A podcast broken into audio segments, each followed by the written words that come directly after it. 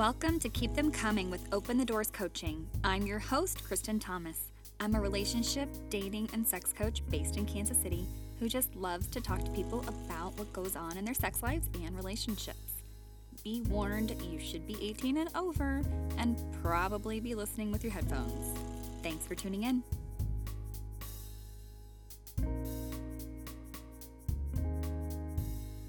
On today's episode, I'm joined by Jay Pryor. Jay is an LGBTQ activist, author, executive coach, and entrepreneur. They own their own coaching business, as I do. We met through the Mid-America LGBT Chamber of Commerce, and I knew we would have an interesting conversation about a lot of different issues, which included bathroom bills, transgender visibility, why gender reveal parties are problematic, and what exactly it means to be non-binary. I hope you find this episode enlightening and informative, as my main goal really is just to allow people a platform to share their stories. Thanks for tuning in.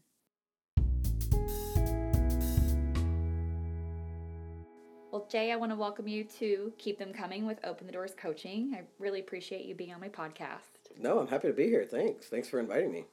So, if I could, I would just want to tell a little bit of background about how we met. Okay. I got involved with the, well, now renamed Mid-America LGBT Chamber. Mm-hmm. And so we've met at a couple of their events. Mm-hmm. And just kind of got to know each other. And I thought that you had a really interesting story and just wanted to meet up with you and let you kind of tell that story. Yeah, thanks. I'm happy to be here with you. So, Jay, you're a coach also. I am. We have kind of a little bit different focus, mm-hmm. but can you tell me a little bit more about your focus with your coaching business? Sure, yeah. I'm an executive coach. I predominantly coach executive women, or executives, but predominantly women, and I've been a coach for 15 years. So I also do consulting. I have my own signature process where I take companies through. I have a book out called Lean Inside: 7 Steps to Personal Power, and the book has a very distinct process, and so that's the process I use with my clients, and it's also the process I use in companies. And inside companies and organizations, our goal is to create a culture where people are actually have time and are able to work on their own lives and personal development on the job. Essentially, employees are at the workplace more than they are anyplace else. Yeah. And so when I work with companies who actually let their employees work on their own personal lives a little bit at work, they find that that employers are much happier. Mm-hmm. And we also establish a culture of giving up gossip, giving up complaining, making requests when you have a complaint, things like that, so that that's just part of the culture. And the culture is a growing culture where people are taking on their lives and really transforming themselves. And once that culture is established, people who don't want to be part of a growing culture like that will leave. Mm-hmm. So it's a really fun job where I get to go in and work with individuals, groups, and companies on creating a culture that's sustainable, that really works for business. And it's a really fun job. Sounds like it. How did you get into coaching? I was in Washington, D.C., and I took a couple of personal development courses through mm-hmm. Landmark Education, and they use a coaching model, and that introduced me to the coaching model, and then I found out that there was such a thing as life coaches, uh-huh. and I didn't know that. Like, I didn't know it existed. But at the time, I was really happy with everything in my life except my career. Mm-hmm. My career was good. I had a good job. But it was a job working in the furniture industry where I was the project manager for furniture uh-huh. Installations. And so I could give a crap about it. Yeah. I mean, it was like it wasn't calling me to make a difference. And so before I had had those jobs back in college and being part of the LGBTQ community, I'd been like doing workshops and activism and presenting and teaching those kind of things for years. Mm-hmm. And this kind of got me back into it from a different perspective, from more of a personal development, people growing kind of place. And that just inspired me, and it turns out I was really good at it. And so uh-huh. I went to school and started my business, and now I've been a business by myself for 15 years. That's fantastic. In August, yeah, 15 years in August. So.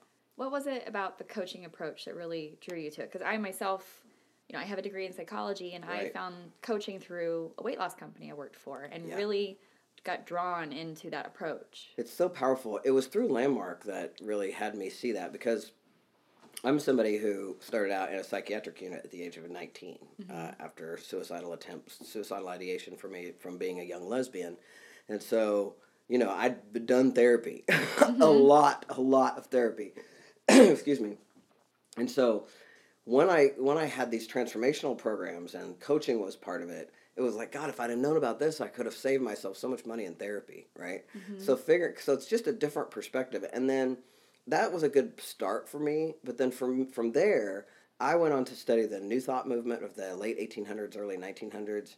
So I come from a real a place where I take that work, the New Thought Movement, the coaching, and then the other piece for me is I'm kind of a neuroscience nerd. I really love the brain. Mm-hmm. And I'm not a scientist. Like I'm not a mathematician-ish type of scientist type of person. Mm-hmm. And so I recently, a couple years ago, found a course called the Neuroscience Academy for Coaches. And it's a neuroscientist that teaches coaches all week, like the stuff we need to know about the brain that's really helpful. Mm-hmm. And so I come from this approach where if you really understand that your brain is your operating system and it has wired you a particular way and you become conscious of that, then all you need to know is how to figure out how to alter what's going on in your brain, which anybody can do. We just have to be conscious of the fact that our brain is elastic, right? Mm-hmm. We were taught growing up, I'm 50, almost 53, and I was taught growing up that your brain was fixed by the time you were 21 or 22. Mm-hmm. We know that's not true now. Right. The brain is very elastic, and so it can be retrained and relearn almost anything. And they're even finding that people with traumatic brain injuries and all kinds of things can come back from those with the right amount of treatment and repetition and just the right formula, yeah. right? Because the brain needs a formula. And so... what I love is that knowing that, and with the coach approach, with the spirituality piece from New Thought, is kind of how I work with that holistic piece of working with human beings. And it's so inspiring to be able to have somebody who, you know, really believes they're just done, they're stuck, they're whatever it is. Mm-hmm. And then in one conversation, I can change their life. In one conversation, I can get them to see something else is possible, and then get them to start moving in a different direction. And over time, once you do this for long enough, like I have this great, you know, job where just 2 days ago, I was just sharing this with my wife, someone who took my seminar back in January, who I never met. Like they enrolled in my seminar. It was 55 people in the seminar. Mm-hmm. They were there, but I never actually physically got a chance to say hi to them. They were just a face in the crowd. Yeah, they were a face in the crowd. Sent me a Facebook message letting me know that when they took that seminar, they were stopped and stuck around their fine art and getting it out. And now their picture's up in a gallery that's a quarter mile from my house, and they wanted me to know so I could go by and see it because my seminar caused them the ability to be able to move forward and get that done in their lives. I love that. Yeah, and I get that on a regular. And so... my job is so amazing because I get to make a difference and then I get to see it out in the world. Kind of manifest it in the world. Yeah. I'm smiling ear to ear right now because as a coach, I'm a baby coach compared to you. That's the joy of being a coach. It's the joy of being a coach. Yeah. Just getting to watch that in the world. Yeah. It is. I mean, I'm just starting to really get a taste of that. I've been in business for about 2 years now and I'm starting to get the messages from thankful clients or people who I maybe just had a quick interaction with and gave just a little something to try to, you know, help them. Because we, of course, run into people at networking events or, like you say, your seminars. I've done some workshops. And sometimes you don't always get the chance to really connect with somebody. Right. It can just be a quick conversation where you feel like you're just trying to give them a little nugget of something to inspire them or hopefully help them come to you as a client. Right. But yeah, when you get those messages saying how you've helped somebody, it's well, that's why you doing a podcast is so powerful. I have a podcast and the podcast, the book, those are things that go beyond you. Mm-hmm. You know, like my book, someone will read my book and then they'll send, you know, from all over the world, I'll get a note from somebody who's had a huge breakthrough in their lives because they read my book. I've never met them before. You know, it's like someone will hear your podcast, you'll make a big difference for them. It's really fantastic. Mm-hmm. Our world, digital world, really makes a lot possible for us. It really does. It really does. So, well, you mentioned, you know, having done a lot of work in the LGBT community. So can you tell me a little bit about your work with that community and what's really near and dear to your heart about that? Yeah, I have been... since the minute I came out, basically, but really in my early 20s, once I got back to college, I got involved with the KU. I'm a KU grad, University of Kansas graduate, and within enrolling at KU, I went back to school as a non-trad student at the age of like 24 mm-hmm. after my dad died and told me on his deathbed, basically his request of me was to get my education. Oh. So up until that point, I had come out as a young lesbian, and I was working in Lawrence and just had jobs and, you know, was living my life.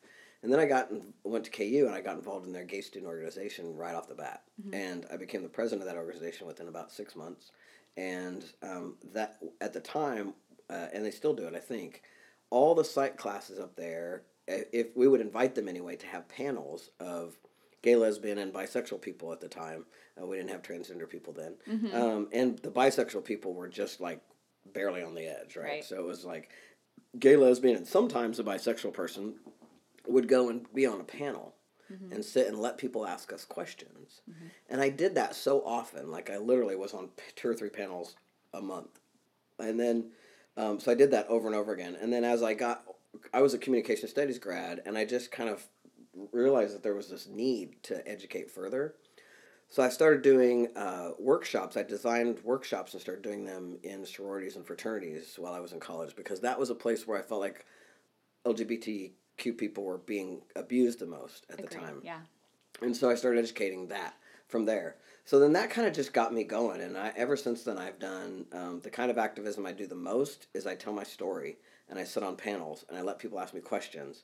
I also am an advocate for transgender youth, for any kind of queer youth. Being a suicidal kid in Kansas because I was gay, basically I landed myself in a psych ward from trying to kill myself. And when I got there, I found out that what was wrong with me was that I was gay, and that I thought that being gay was a mental illness, mm-hmm. and that, you know, I figured out, oh, I'm not, there's nothing wrong with me, I'm just gay, right? So for me, that was like a revelation, mm-hmm. and saved my life, because it was literally about life or death for me to be out or not. Well, and at that time, was it still the DSM-4, or was it still the classification at, it was, I can't remember, because it was 1984, so mm-hmm. I think it still had not shifted. It had not shifted technically, be removed from the DSM as a mental illness. Right, so. but they didn't. But luckily, I had enough. Like, well, actually, it wasn't even my doctors and stuff. It was the other people on the unit. I met my first Butch Dyke at the mm-hmm. psych ward, and I was like seeing Fonzie. You know, I'm not kidding. She stepped off the elevator, and I was like, oh, and that was me. And it was the first time I felt like, oh my God, there's me. Like, that's somebody like me. And so that person basically said, kid, there's nothing wrong with you. You're just gay.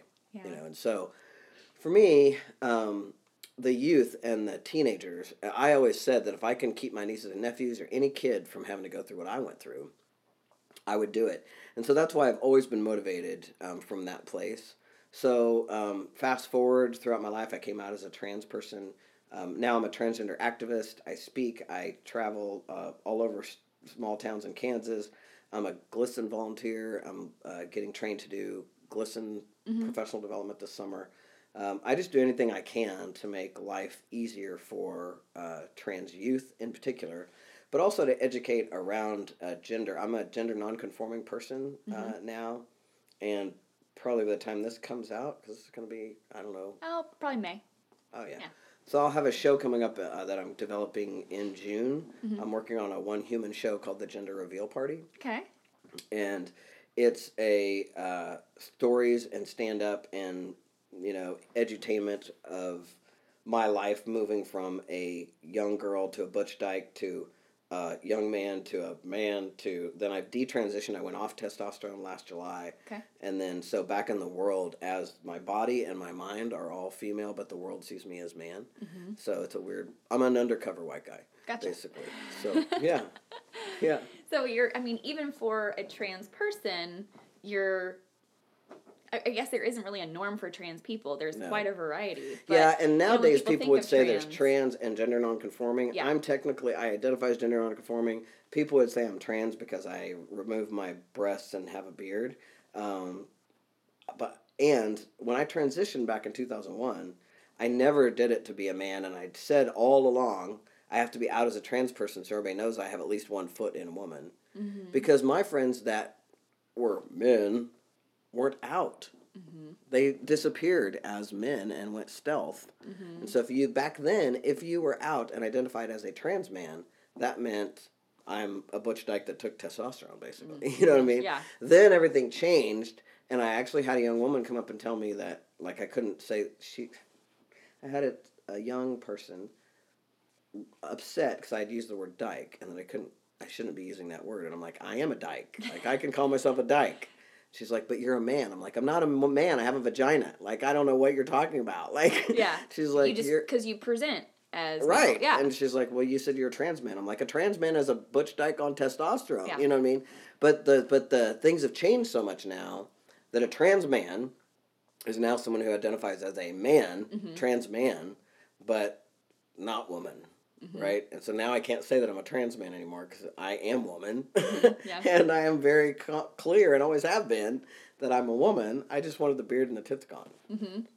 And, you know, now I'm undercover white guy, so I get all the privilege and all the weirdness. Mm-hmm. So. And, you know, so Jay, just for our listeners, Jay was on a panel. Mm-hmm. You know, you're doing your panel thing. Yeah. A couple weeks ago for the Transgender Day of Visibility. Mm-hmm. And...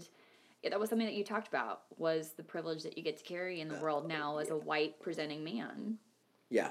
I mean, first of all, not only was I a woman before, but I was a butch woman, mm-hmm. right? And I was one of those people you could see coming.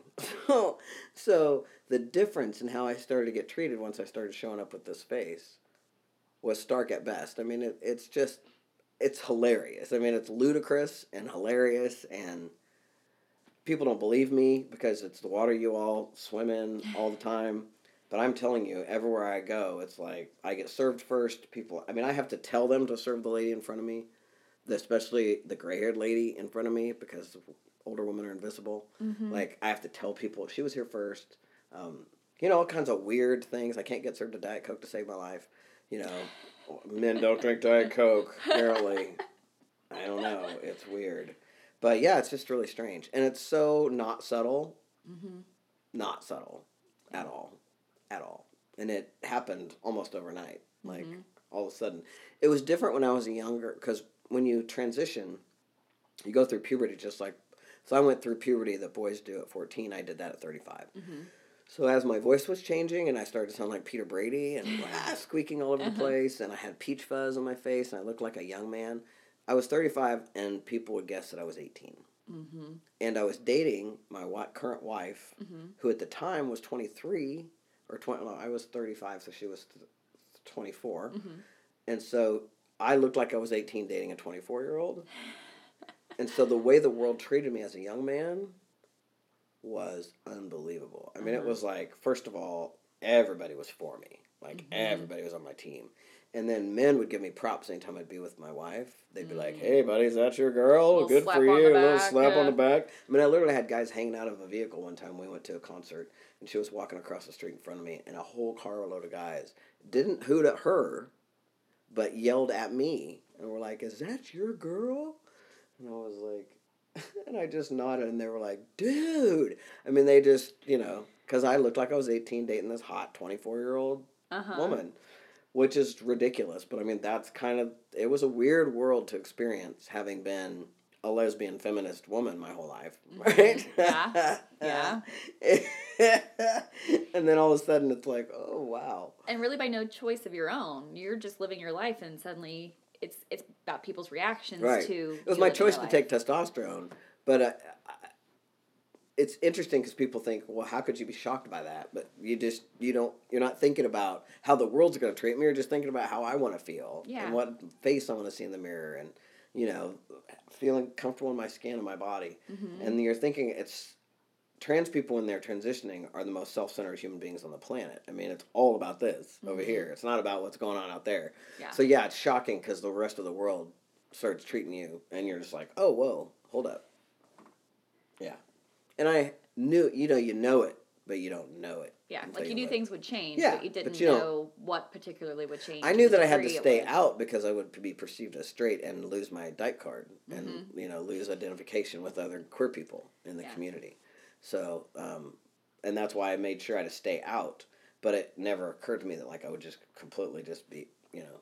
Mm-hmm. And, like, all the privileged things that straight people get to do that gay people don't get to do, you know, like we go to hold hands in public. Like, we're not big public display of affection people. We aren't making out in front of people, but just being able to go to a resort and not have to be concerned about holding hands with my bar leaning over and giving her a kiss, or sitting with her in a lawn chair having cocktails with an umbrella under us, and mm-hmm. just spending the day together and reaching over and touching her and giving her a kiss and stuff like that. When I was a lesbian, that was dangerous, mm-hmm. and it could be dangerous places.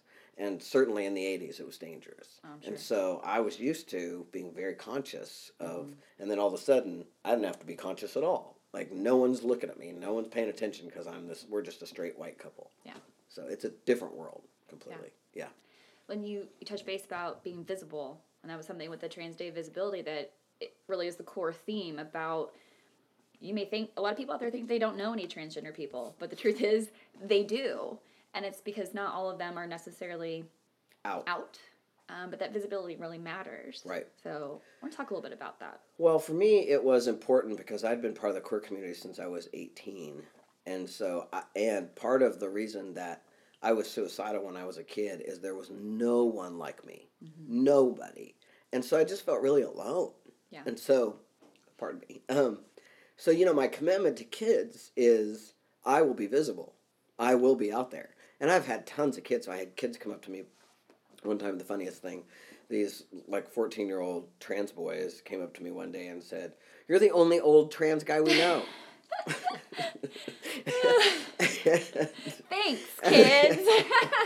And the way they said it was so cute. "You're the only old trans guy we know."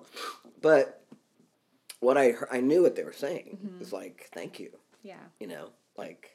We don't see ourselves anywhere in the world. And so, for me, that was so important. I mean, Ellen coming out and being an out person, I just watched her special last night. If I ever got a chance to sit down with Ellen DeGeneres, the first thing I would do is thank her. Mm-hmm. Now I was out way the hell before she was. I beat her way the hell out the closet. I watched her when she was closeted doing comedy while me and my dyke friends were watching her doing comedy going, "She's a lesbian, right? Come out, will you?" But we were out, and we weren't out in the public of Hollywood and everywhere else. And so for her to take that risk and then lose everything for it, mm-hmm. and then come back, what she's done for kids in our world, in our country, because now at least there's young lesbians who can say, "Oh, there's somebody like me on TV." There's still not trans people on TV like her yet, but that's why I'm just anything I can do to be visible and out and let people know, then I do. And it's so funny because at first I wasn't good at it, and I would just blurt it out to anybody within 5 seconds of meeting me because I just didn't want people to think I was a straight person. Mm-hmm. I'm just I'm not who I am. And so I got a little more finesse around that, and I've gotten better and better at it. But it's not an easy conversation to have. Yeah. Nowadays, it's also for me coming out again. I've been out, coming out 7,000 times, it feels like. But I have come out recently again using they, them pronouns because mm-hmm. that's the most accurate for me. Mm-hmm. I really don't feel like I should be put in one of those boxes. I need both boxes or no boxes or something. So I love that, they, them, and I appreciate the young people making that a thing mm-hmm. so that I could be a they, them. But now, I'm constantly coming out again because every person I meet that calls me he, I have to say, I would prefer, would you... And, sometimes I have the courage to do it, and sometimes I just let it go. Mm-hmm. Yeah. But it's a practice for me because it's another layer of visibility that, that I'm working on really getting comfortable with. Yeah. And I'll admit, even the they, them is a newer concept for me, yes. and it's something I still have to be very diligent and make sure that I'm respectful of people, and hey, I like the pronoun buttons that we had that day at the Day of Visibility, or even the wristbands that I've used at some conferences that I've been to. Just because, it's we've all been conditioned through society to put the she and he and they and them is pretty new. Yeah, so I appreciate that you're out there trying to help, again, increase visibility for folks that identify that way. And it's just a neural pattern. Mm-hmm. It's just a habit. Mm-hmm. And that's the thing is people get so dug in, I'm not going to do that. I won't learn a new habit. It's I know. Why are you making it mean this new habit is some kind of weird, we're I don't know, indoctrinating you into some weirdness. We're just asking you to learn a new habit. Yeah. And to be inclusive of all people. The other thing I want to make sure that we just say in terms of visibility is that 1.7% of the population is born intersex, mm-hmm. and they're completely invisible. Yeah. And not only are they invisible in the sense that we don't even acknowledge they exist, right? They don't even have a box. Yeah. There's no gender. There's no birth in New Jersey. There is now. I think in some other states are starting to be a few. More, there's like California banned surgeries, mm-hmm. and I know New Jersey has put an X on their or a different gender label on mm-hmm. their birth certificates, and United Airlines just made it so that we could designate ourselves as MZ or a different. United Airlines is actually getting on board, right? So it's happening very slowly. But what everybody else has to figure out is when you're not doing that, you're excluding people. Yeah. Bottom line. I mean, intersex people exist. Yeah. And 1.7% of the population is the same percentage of people that have red hair. So look around the room and see how many red-haired people you see, me included. Mm-hmm. Probably how many intersex people are in the room, too. Yeah. And some of them may not even know it. That was what I was just about to say, is that unless they've had a surgery or a genetic test, maybe for, even if they did, like that, do they remember it? Yeah, that's true. I have a client who, at the age of 47... when her mother died, their mother died, because mm-hmm. now they are using they/them pronouns. Mm-hmm. When their mother died, after their mother and father died, they found their medical file and started finding the word hermaphrodite. And mm-hmm. all of a sudden, and then, of course, like a lot of us who've been traumatized and had stuff happen to us, started having flashbacks and memories of all these surgeries and people in a research hospital where people are marching through to look at their genitals when they're 5 years old. I mean, like, oh my gosh. Yeah. I mean, like, how devastating is that, right? To a child? Yeah. To a little kid who's 4 or 5 years old? Especially given our culture and all the crap we put on genitals. Yeah. And how much, like, and now you're going to let people just parade through and look at your genitals? Like, mm-hmm. what kind of message is that kid getting? Right. So, a lot of intersex people may not have memories mm-hmm. of what happened to them. Yeah. One of my missions is, let's stop butchering babies, yes, and let them grow up intersexed and be middle. I mean, I think they're superheroes and do whatever. Can you imagine? They will this person had an enlarged clitoris that she could pee through if they wouldn't have butched it up. Mm-hmm. I think that's superhuman. I would like to be able to stand up and pee. And I have an enlarged clitoris and testosterone, and it's fantastic. So let me just tell you, like, as far as I'm concerned, she was a goddamn perfect person. Yeah. Well, so sorry about my language. No, you're fine. You can come on this podcast. I've said the F word and shit and all sorts of stuff. Intersex, the conversation around intersex people is fascinating to me simply because it's not something that it's well talked about or hardly anybody's talking about it. And I think it's kind of only, honestly, people in the LGBT community who are even educating themselves about intersex people. That's possible. It's kind of disappointing, honestly, because as I talk about intersex with cisgendered white folks, especially, they're like, "Oh, I don't know about all this." I'm like, "You need to learn about this." Yeah. No, they're too busy going to their gender reveal parties, which are actually genital reveal parties, where they're having the genitals of unborn babies revealed so they know how to treat it. Yes. And if it comes out with a penis, it's first prize. Yes. Yeah. Yes. Yeah. I actually had a friend recently who did a sex reveal party instead of a gender reveal party. She's having her third child, and they had a pizza made and just had XX on it. Because, again, it's this is biologically what this child is. But still, why do you need to know before it comes out? I agree with you on that. So you know how to treat it. Don't tell me it's not so you don't know how to treat it, because I'm telling you, firsthand experience, I guarantee that if it's got a penis, it gets treated differently and better than if it has a vagina. I'm not going to argue with you on that one. I mean, I guarantee it. Even my own kids, who I am very conscious about gender biases, and I still end up doing it because it's...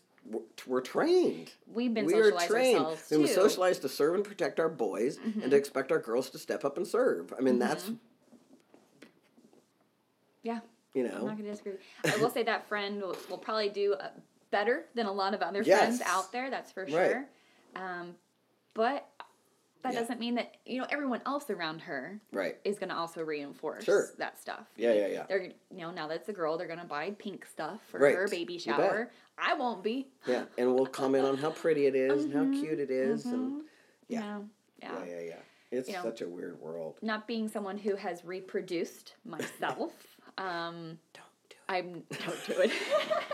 I'm actually not planning on having any at this point for multiple reasons. But I respect people who have had kids and are trying to do better now than they were treated or that they see others raising their kids. Yeah. But man, it's a crazy. But the domestication is impossible not to be there because that's what gender is. Gender is domestication as far as I'm concerned. I mean, it's like whatever you were domesticated toward is how you're going to end up showing up. Mm-hmm. And you don't have a choice about it because it's all wiring. It's just wired up in you. I mean, I find myself still, and I've had 18 years of privilege, and I still, when I'm around my male siblings, will jump up and grab their plate to clear it. Mm-hmm. It's just my normal. I'll have it done before I ever know I'm doing it. Yeah. Like, I'm rinsing the plate, and it's in the dishwasher, and I'm going, damn it!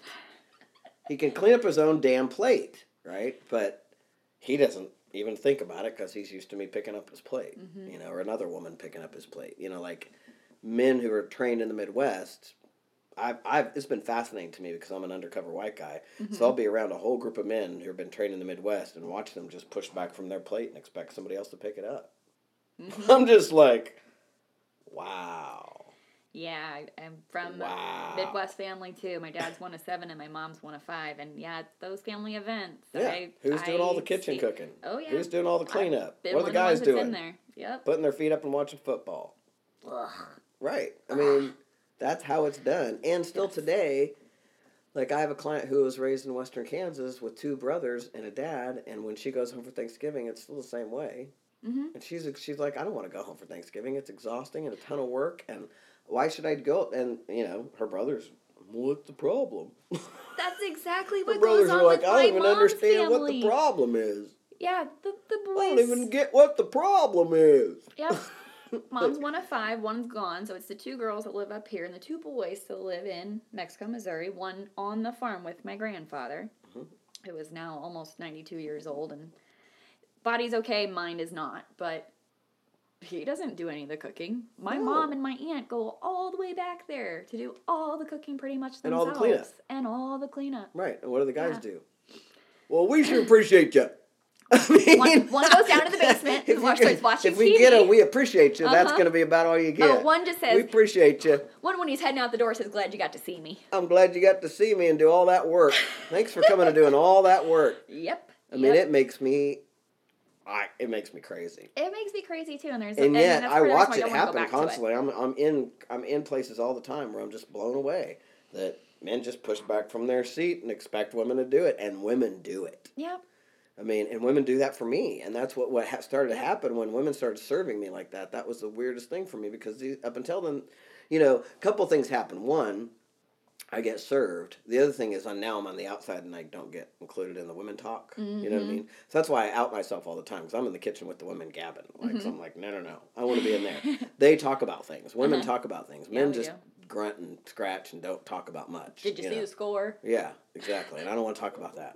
I want to talk about real people stuff, about heart stuff, which is what women do. But once you're seen as a man, then you're excluded from that.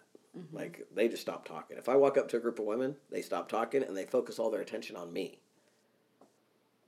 Interesting. Yeah. I'm going to watch for that next time I see you at a networking event. So. It's amazing. They'll stop. Everybody turn. And then I feel like I've interrupted something, because I'm just, trying to be a part of the group or whatever, mm-hmm. but no, a guy's here now. We're going to shift our energy. Shift gears. Yeah. Because chances are we were probably talking about periods or sex or kids. I could talk about my period all day long. I'm regular as a clock now that I've gone off testosterone. It's ridiculous. Yeah. Try changing a tampon in the men's room. Good times. Oh, yeah. Well, and that's something to talk about is the bathroom laws out there that... we live in Missouri and Kansas, respectfully, and I think we've been lucky around here so far. We haven't really had anybody pushing that. They keep trying in Kansas. We have enough smart people in Kansas that are lobbying for us to keep shutting it down, but they keep trying to pass a bathroom bill in Kansas. Well, we're at a point now where Kansas has more liberal representation now in this area than Missouri does. Now we should be okay, Missouri's the one we got to worry about now. Kansas and Missouri kind of flip-flopped a little. Yeah. Here's the thing about bathroom bills that people are so dumb about is that here's what they do not understand. So you hear my deep voice and I'm on a podcast. If you'll probably see a picture of me, like we'll have a headshot. So if you look at me, I look like a guy, right? And before I went off testosterone, I had a brain like a guy. So I have man brain, and I have a beard, and I have a deep voice, and I have, for all intents and purposes, looking at me, you would see nothing but man. Mm-hmm. I have a female on my birth certificate. Mm-hmm. The bathroom bills want us to have to go to the bathroom where our birth certificate designates. Mm-hmm. So do they want me in the women's room? I don't think they do. No, because if I walk into a women's room, I'm going to have women scream and throw things at me and do all kinds of stuff. Let me tell you something. If they pass a bathroom bill, and any time in North Carolina, I'm using the women's room, because I tell you what, one woman says that to me, I'm going to say, call your goddamn senator. I don't have a fuck shit to do about that. Mm-hmm. This is my birth certificate. You're just trying to follow the law. I'm just following the law. Yep. Here's my birth certificate. I'm just following the law. You ridiculous people. Yeah. It is so... The bathroom bills make me so angry. Because first of all, trans people... The fact that we have to be hyper-vigilant about where we pee already is so stressful. It's just ridiculous. I mean, I have literally been places where I could not go to the bathroom mm-hmm. because there's one hole for the guys, and it's usually disgusting. Mm-hmm. Even in really fancy restaurants, they'll have one seater, one place to sit, mm-hmm. right? 4 urinals, but one place to sit. A guy decides to go in there and take a giant shit for an hour, and I'm screwed. Yeah. Like, I can't use the bathroom. Yeah. I have no place to go. I can't go into the women's room because I'll get screamed at and yelled at. I just basically have to hold it. So I have been in more situations where I have to just hold it and deal with it or find something else. Mm-hmm. And that is disruptive for my life. Yeah. I mean, I'll be in the middle of a business meeting, and I've got about to piss myself because I can't use the bathroom because some guy's going to be in there taking a shit for an hour. Mm-hmm. I mean, it's ridiculous. And I mean, my God, when you're in your house, do you have gender-designated bathrooms? Of course not. I mean, that's just stupid. It's like, stupid. I don't know. It's just the bathroom thing gets me really worked up. Because it's so frustrating. And I've had so many people have been given so much shit. The other thing women need to fucking wake up about is, like, if there's a butch dyke in the bathroom, do you think she doesn't know that she has a vagina? Like, right? What the fuck is wrong with you people? Like... You really, really think that some guy is going to walk into the women's room? No. Really? No. And so not. When I was a butch, that was even worse, because you walk into the women's room, women know who's around them. They all of a sudden decide that you're a man, and they will physically attack you. I've had toilet paper thrown at me. I've been shoved into a wall. I've been screamed at. I've had a woman get up in my face and scream, like nose to me, screaming at me. I'm like, I've had some other butch friends. I have a fucking vagina, bitch. You want to see it? I mean, I've almost dropped my pants in front of people because I'm like, I just want to pee. Yeah. All I got to do is pee. Go to the bathroom. I just need to pee. That's it. I've had this argument with a few people who are, you know, anti, whatever. They're for the bathroom bills, and I said, you know what? Here's the thing. I have never ever felt uneasy or threatened by a transgender person. What I have felt threatened by is a cisgendered straight white man in a bathroom before. So don't get me started on who does and doesn't belong, because perverts are going to still be a pervert, and a straight white man, a cisgendered white man... There's never been a case of a man dressing up as a woman to go into a bathroom... To molest a little girl or a woman. Exactly. There's never been one time that case happened. Ever. Exactly. They're just making shit up to be abusive to trans people. That's all there is to it. And let me tell you, go ahead and book your book. If they do, I swear to God, I'm using the women's room every time, and I'll carry my birth certificate with me. And throw me in fucking jail, and I will throw fits and have all kinds of media about it. Because I am so done with this whole thing. It just... Oh, it makes me so angry. Like, it is so frustrating to be a trans person and just have to pee as it is, and you all need to step off about that. Like, it just, woo boy. Agreed. So that's a tough one for me. Agreed. Bathroom bills are hard. Yeah, it's rough. Yeah, basically what happens is when the opposition to us decides a way that they can hurt us, they just keep at it and keep at it and keep at it and keep at it and keep at it and keep at it until something federal happens. That's the good news is, you know, they did that with marriage, where they just keep fucking with us and fucking with us and fucking with us and fucking with us and fucking with us and fucking with us and fucking with us until finally we're like, fine, fuck it. We're going to go federal, all legal marriage, and you people can kiss my ass. And so, you know, and that's what's going to happen. We're going to have some federally mandated gender-neutral bathroom bills at some point, and all these people are just going to have to fuck off, because that's, I mean, there's no precedent that says there's not one precedent for any abuse happening from straight men from trans people. Right. You know, and even rapists and molesters don't go out of their way to put on a dress to... No, they don't. They just... Good Lord. Yeah. It's ridiculous. It's so far-fetched, it's ludicrous. It is incredibly far-fetched. It's incredibly far-fetched. It's, like you say, it's the creating a problem when there is no problem. Right. It's the what if, and we should not be legislating based on what ifs and fears and the... Well, especially when we have so much other violence happening that they don't give a shit about. They're more concerned about this. In New Zealand, they have one shooting and they start all this... And they start banning... Assault weapons. Mm-hmm. We've had how many kids murdered in schools from assault weapons? And we still have people saying, don't you take my semi-automatic rifle because I need to shoot Bambi 70,000 times before I can eat her. Yeah. You know? I grew up in a country with hunters. They hunt with bows. They don't hunt with semi-automatic rifles. They don't. They don't hunt with, so many rounds that 1,000 rounds can come out in 15 seconds. If that's hunting, then that's not sport. No. My relatives hunt with crossbows. Mm-hmm. They take down deer all the time with bows. Mm-hmm. I can't see why we need to have semi-automatic weapons. I have yet to meet an avid hunter who's ever used that for hunting or advocates for having that. No. No, they don't. It's ridiculous, yeah. There's lots of sensible gun owners out there. And there's So we can go crazy about that, but somehow we're going to go crazy about bathrooms, but we don't give a crap if little kids are getting shot all over the place. We also don't give a crap about transgender people who are some of the top victims of violence, especially transgender women. Transgender women of color. In particular. Yeah. We are so worried about...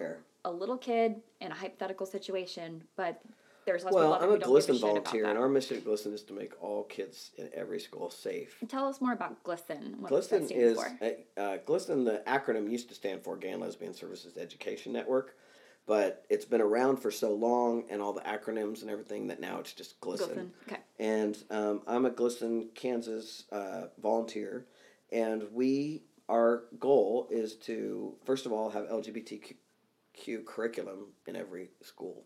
Mm-hmm. My kids have not yet had anybody talk to them about...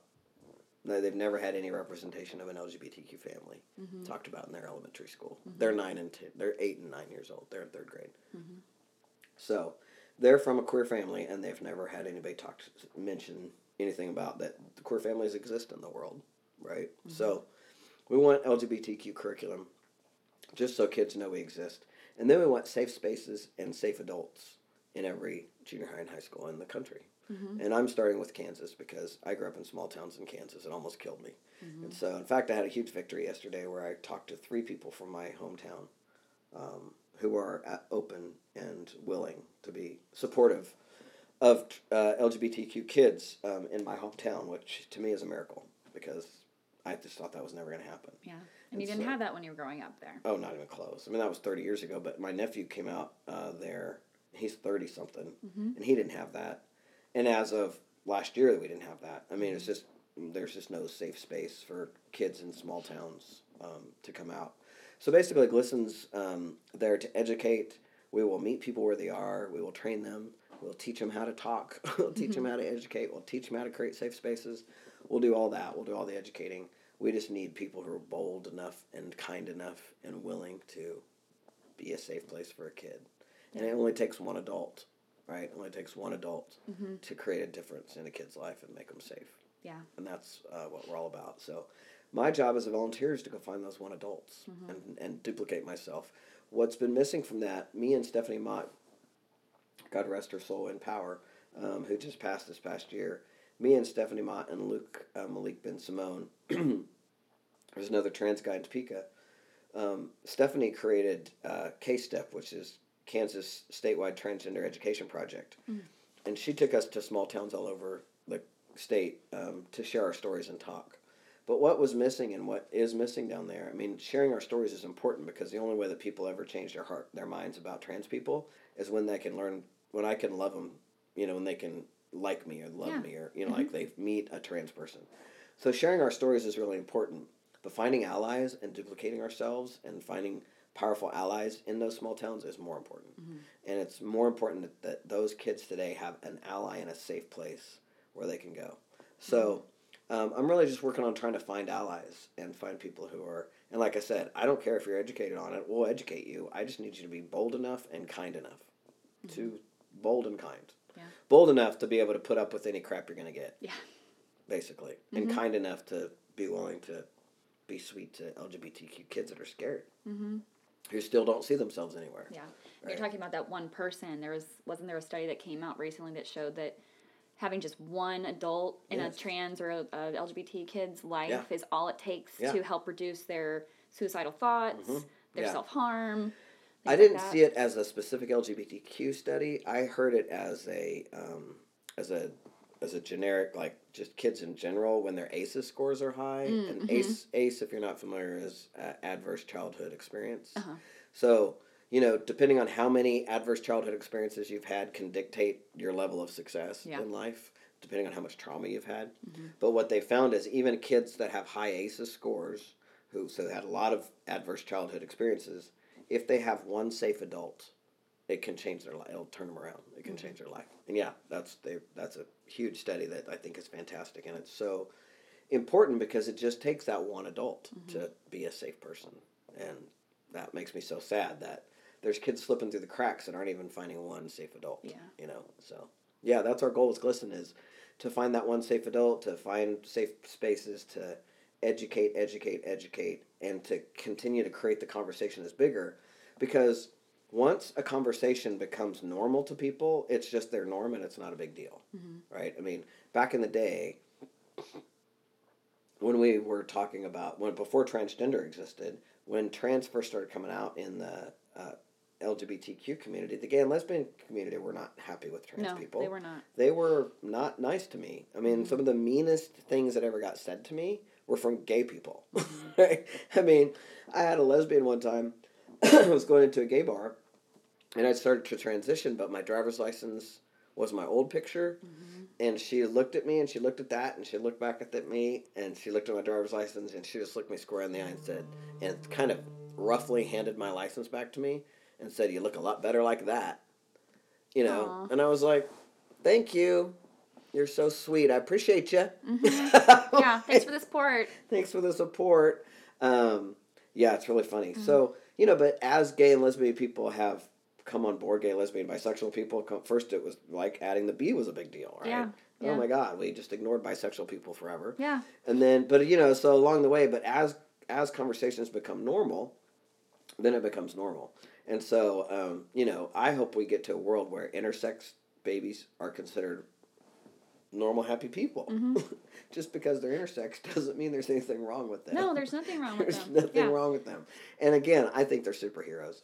They're born with all kinds of variations of sex organs, and I think that's fantastic. I mean, I don't know. I'm kind of jealous about it. So. But my point is, I'm not going to, you know, hopefully I will, this will happen before I die, but if not, I'll just die trying to get it so that we're in a world where all people, every single human born, is honored and respected. Mm-hmm. That's a great goal. That simple. Yeah, that's a great life goal. Absolutely. Just out to transform the planet. That's it. Yeah, just a small goal. Just something small. No big deal. Well, luckily, there's, I think, lots of people out there these days who really are trying to fight that fight too. Yeah, I definitely have more people on my team than there's ever been. Yes, I'm on that team too. Which is very, very, very, very, very great. And getting involved with the LGBTQ chamber has been such a breath of fresh air for me, because I live in Lawrence and it's so white and so not diverse here, and most of the gays and lesbians have been like, "Oh, we got marriage now, we're done." Oh, and they feel like their work's done? Yeah. I mean, it feels like it sometimes, you know. It's like there's like 3 or 4, maybe 5 gay and lesbian people in Lawrence that are active and still and, you know, involved with stuff. But most of our GLSEN volunteers, they're mostly parents of kids. Really? They're not other gay and lesbian people. There's a couple. I'm not saying there's not a few, and God love them. You know, I've got a couple of teachers and a couple of activists that have been in it from the beginning. Mm-hmm. But, you know, it's mostly... we're finding our allies a lot in straight people, which is brilliant and awesome, just different. You know? But definitely have a lot more people on my team this time or around, you know, as we go. Every year seems to get bigger, mm-hmm. which is nice. And we still have a long way to go. Yeah. Way to go. Well, that was part of why I joined the LGBT chamber, too, was, you know, as a bisexual woman, there's not a lot of visibility. No. I mean, even within the chamber, there's not a lot of bisexual men or women. Right. So we're actually starting a recruitment campaign. They announced that last night to get some more diverse people in there. We need more, you know, we've got the L and the really we got the G. We got a lot of gay men. We got a lot of gay men. We need more lesbians, bisexual, transgender, asexual, intersex, whatever. Mm-hmm. Just queer people. Mm-hmm. But it's also one of those things of how do you get out there and find those people? Other than like waving your own banner and saying like, hey, I'm this, and I want more people like me to come join. Yeah. But the fact that me networking as a sex coach at some other organizations, they're like, you're a what? Right. Versus at the gay and lesbian chamber, you're like, oh, let's talk. Right. So it's provided me a different space to feel much more comfortable talking about what I talk about. Yeah. And I've had some of the most interesting conversations with people just because I'm a storyteller myself. Mm-hmm. So I love meeting other people that like to share their stories. You bet. And I really, really thank you today for sharing your story and interviewing me. And thank you for staying out as a bisexual person, because there's not very many bisexual people who stay out. My experience is, I don't want to blanket generic bisexual people, but I've just, you know, been in this community so long that often sometimes, like, a bisexual person will be out until they end up in a relationship with one or the other, and then they go away. You know what I mean? Yeah. Then they become a lesbian couple, or they become a straight couple, but they're no longer bisexual. Yeah. Right? My wife has identified as bisexual forever, and, you know, people don't acknowledge that because now she's with me, so now she must be straight. Yeah. And, it's really, you know, it's just fascinating how all that assimilation, people will not let, like, that bisexual word is like, oh, they still don't get it. Right. Like, pansexual is the word now that, how do you feel about the word pansexual? Because I find that so interesting, because I find it interesting, too, because I do feel like it's more encompassing than bisexual, because it can include being attracted to intersex or a trans person, like Janelle Monáe. She's probably the most visible and out there pansexual person, which she really just came out last year. And I myself really just feel like I came out at the end of 2017, and after I started my business, and I felt comfortable enough to vocally say, hey, I'm bisexual. And my parents are still kind of like, are you? You know, you'll just meet a nice man someday and it'll be fine. Oh yeah, all right. And I've never really dated a woman. I've always been sexually attracted to women. I have had sex with women. You know, tried to date some, just haven't found one that was a good connection. But that's just more about finding a human being. Right. But I feel like I've had that concern of once I start dating, because I am kind of seeing somebody right now who is a man, right. But we've had that conversation about my bisexuality isn't going to go away even if we commit to one another. Right. We've talked about having that open relationship. It's like I still am attracted to women even though I'm married to a woman. You know what I mean? That's not going to go away. Mm-hmm. You know what I mean? It's like you're not going to stop. But it's not like you're going to act on that because you're in a committed relationship. And why don't people understand that? Like, it doesn't seem like that's rocket surgery to me. Yeah, I think there is that kind of assumption that bisexual people cheat a lot. Yeah, I mean, that's so dumb. And we have had that conversation so that if we start dating exclusively and I find a woman, it'll be a conversation. And like, hey, I'm going to go on a date. Like, we've agreed to, at least for the time being, be open, not be monogamous. Right. Part of it is, but if you were monogamous, you wouldn't even consider it. Exactly. Right? Because you wouldn't be looking. You wouldn't be in that conversation. Yes. You know, if you're in a monogamous relationship, then you're in a monogamous relationship. It doesn't matter whether you're bisexual, gay, lesbian, straight. It doesn't matter what you are. If you're in a monogamous relationship, that means you're not dating other people. Agreed. And the monogamy, the open, the poly thing is really just about a relationship structure, and it doesn't matter what your gender identity is or what your orientation is, you still have the choice of how you want to structure your relationship. And there are a lot of assumptions that gays, lesbians, bisexuals are just all fucking everybody. I know, right? Especially the bisexual person that you know, maybe in our 20s, but damn, not now. God, I have had so much more sex in my 30s than I ever did in my 20s, let me tell you. I was in a, committed heterosexual relationship through most of my 20s. There wasn't as much sex as I would have before. So, yeah. Yeah, that's funny. Yeah, but it's been an interesting journey trying to help my parents kind of understand that aspect of me. The way I came out to my parents was I had them listen to a podcast I was on. Where I was talking about how I was about to plan a threesome. Oh, my God.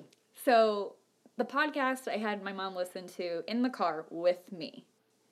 Because my dad is the one with the iPhone. My mom has still a flip phone. Oh, right. So my dad's phone was the only way she was going to listen to it. He listened to it first. I was like, "Did you have her listen to it?" And he goes, "I don't think that I'm going to play it for her." I was like, "Fine, I will." And after the part of the segment where I talked about planning this threesome, she, at the end was like, "I have a question." I'm like, "Okay. So you were talking about planning the threesome. Did you have the threesome?" I'm like, "Yep." She goes, "So you and her?" I go, "Uh-huh." She's like, "Okay." And that was the end of the conversation. And I've tried to bring up bisexual or, say she's hot in front of my parents just to do things like that. And my mom's just very vanilla, and she doesn't really react much. But I've seen my dad kind of oh. I talked about being in San Francisco last fall. And I missed Fleet Week and Folsom Street Fest by a week. Oh, no. And I was like, dang it, I should have planned my calendar better. And my dad was like, well, would they even let somebody like you there? I'm like, well, I'm bisexual, and they allow allies, too. It's not just for... Nope, San Francisco has a border. It's part of the gay agenda. Yeah, they got a wall. Locked off. Did you get a copy of the gay agenda, by the way? Because I've been out for 30-some years, and I'm still waiting. I know, right? And now I understand there's a transgender agenda, and I'm still waiting on my copy of that, too. Mm-hmm. I wish these people would give us a copy of these agendas they've been talking about. Yeah, it's all hush, It's just by word of mouth that we convey the agenda. No way, they're not going to let me into the state. Yeah, I don't have a card. City. I don't have a punch card that says, here's what I am. I haven't had it verified. And, that was an interesting conversation, actually, about verification for LGBT-owned businesses. Mm-hmm. I was thinking about going through, the women-owned business and the LGBT business, but I don't really see myself doing government contracting, but we had that conversation about, someone asked me, well, are you in a relationship right now? I'm like, no, I'm single. Well, you're going to have a really hard time proving that you're an LGBT business. I was like, what? Bullshit. That's not true.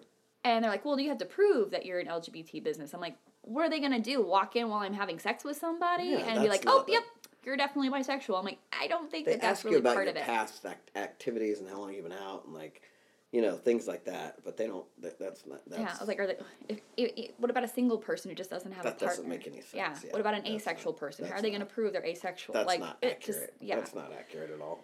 Yeah, I went through that process, and it's just a few questions about, Good to know, but there's that perception out there of, you've got to prove what you are, that's but weird. There's not that onus of responsibility on a straight person. Straight person, I know. Yeah. Prove to me you're straight? Yeah. No. They've also known their whole lives, but for any kid to know before they're 10 isn't that a little soon? Do you think they would really know before they're 10 or 12 years old? Well, have you tried kissing a boy or have you tried kissing a girl? Did you know that you were straight when you were in junior high? I think you did. Yeah. I think you had it figured out that you were straight when you were in junior high. Yeah. Nobody had to tell you. Nobody had to, for us back then, for me, I just thought something was wrong with me. Mm-hmm. I didn't know that I was gay. I kind of felt that way, too, when I was little. When a girl kissed me, then it was like, oh, my God, that's the thing that's wrong with me. But I just knew something was wrong with me. And part of it for me was about gender because I wasn't interested in all the things that girls got interested in by 6th grade.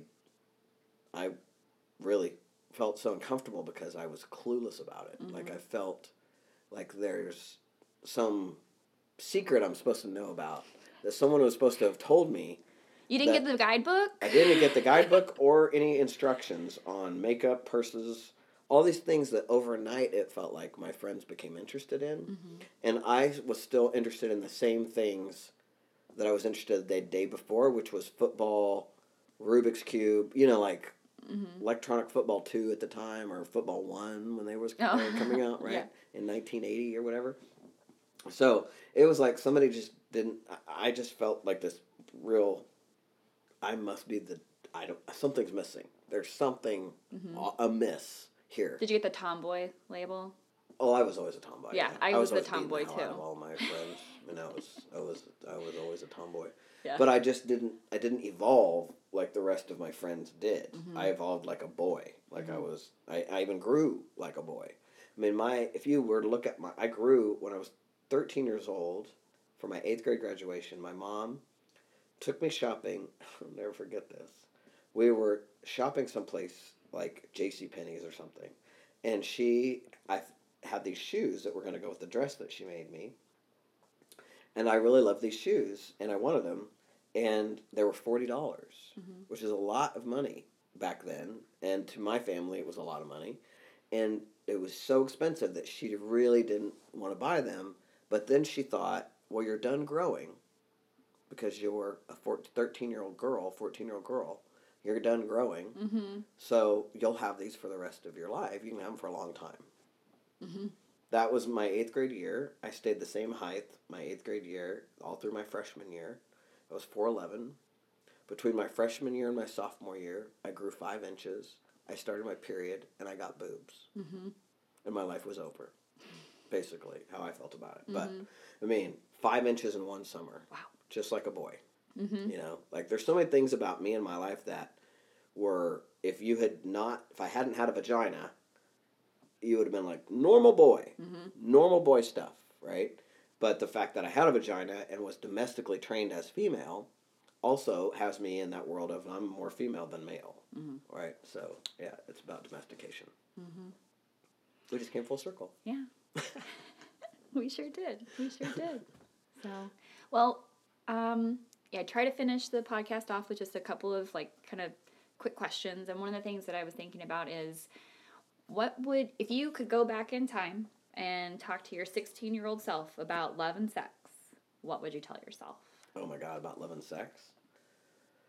Well, my 16-year-old had a strategy of getting drunk and having sex with boys so that I could prove that I wasn't a lesbian because mm-hmm. it was safer to be a slut than a lesbian. Yeah.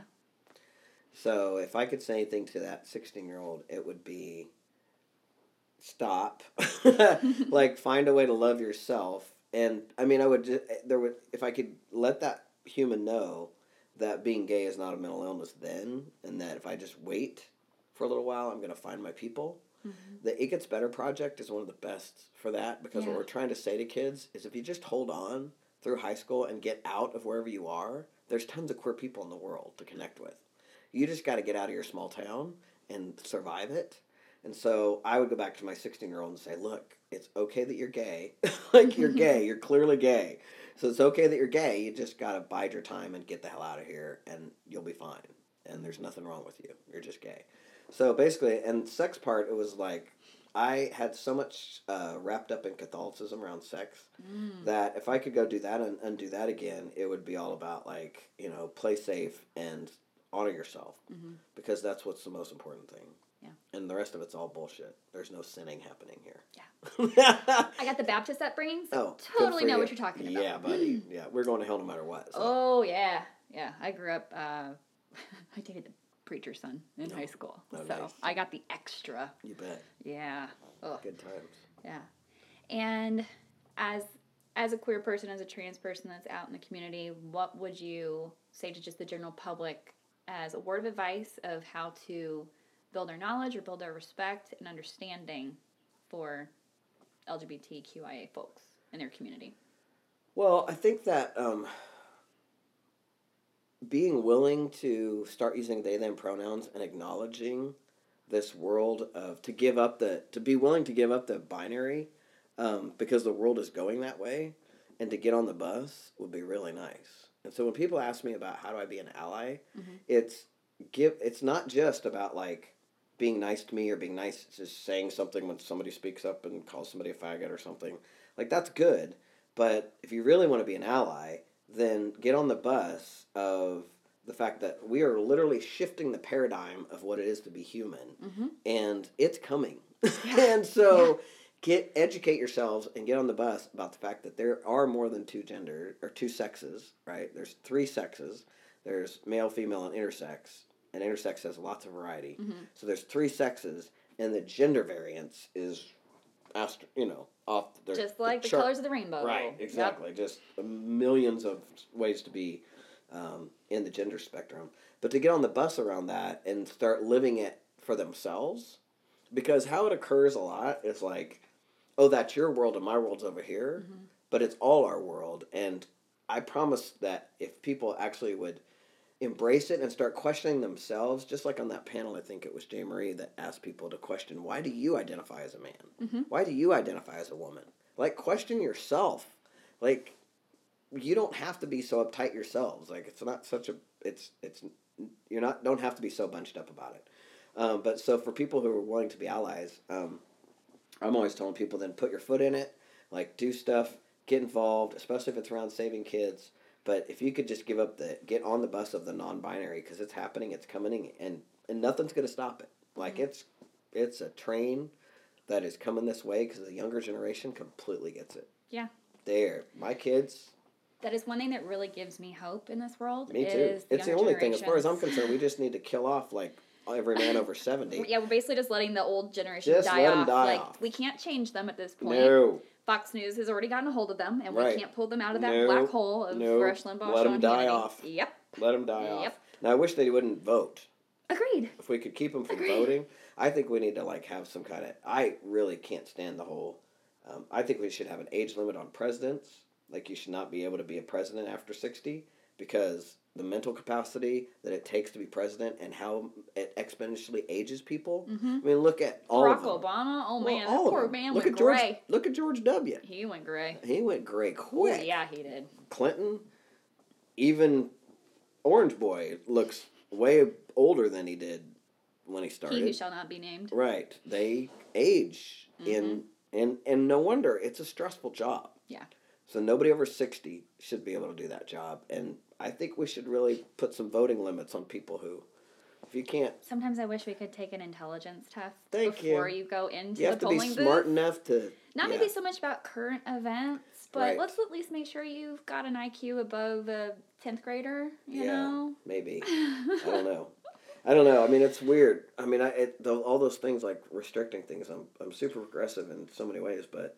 I also just get so frustrated with the idea. I mean, I remember in 1990, hold on, I'm thinking around 93, I can't remember because I could be wrong about this, coming home from a class at KU and turning on the TV and seeing C-SPAN debate gays in the military. I was in the military, and I got out because I was gay. Mm-hmm. And so debating gays in the military and them spanning over the camera... And all the sea of old white men discussing my life mm-hmm. and creating laws about my life. And I just remember being like... Because it was 93, Don't Ask, Don't Tell? Yeah. Yeah. Yeah. Somewhere around there. It was Clinton. That whole thing was getting stirred up. Yeah. And I just remember it was around that time, early 90s, just being like, none of those people represent me. Mm-mm. Not one of them. They're all just a bunch of old white men. They don't represent me at all. Yeah. And so finally we're starting to have some women, some people of color, like just now, 30 plus years later. Yeah. Like, it's so sad how slow we move. And I saw something the day that a woman was saying, I look forward to the day when we're no longer saying the first black woman, the first queer woman, the first trans person to do this, to be the mayor of the city, the governor or congressperson. You know, Sharice Davids, love her. But the fact that she was... You know, there were two Native women voted into Congress, and they were the first two Native women in 2018 voted into Congress. Yeah, Henry Syas, guy in Philadelphia, is a trans man who's going to be a judge, first trans man judge on the planet. Right? Yeah. It's great that we're all getting this representation, but I do look forward to the day where there is no longer the first. And that's happening, and that's what I mean is like those old white people at the top that don't want that to happen, mm-hmm. they just need to die off. Yeah. They just need to die off, and then we'll be fine. Time's coming for them. Jesus is going to call them home. And you know what? The longer they sit at home and watch Fox News and live that sedentary life, the quicker they'll go. You bet. The quicker they'll go. You're right. Yeah. So, yeah. Well, again, Jay, thank you. Oh, thank you. It's been fun. So much. It's been really a great conversation today. Absolutely. So, thank you. And look forward to maybe having you. Can't wait to hear the podcast. I'm looking forward to putting it out there for the world to hear. Nice. So, all right. Thanks. Bye.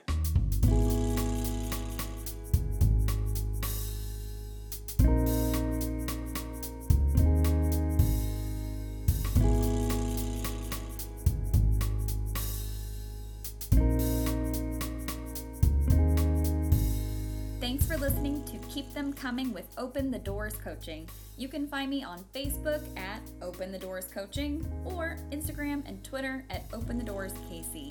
Please rate, subscribe, and share this podcast, of course. But if you really want more tips and advice from me, then join my email newsletter by visiting my website at openthedoorscoaching.com.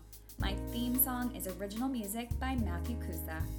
Until next time.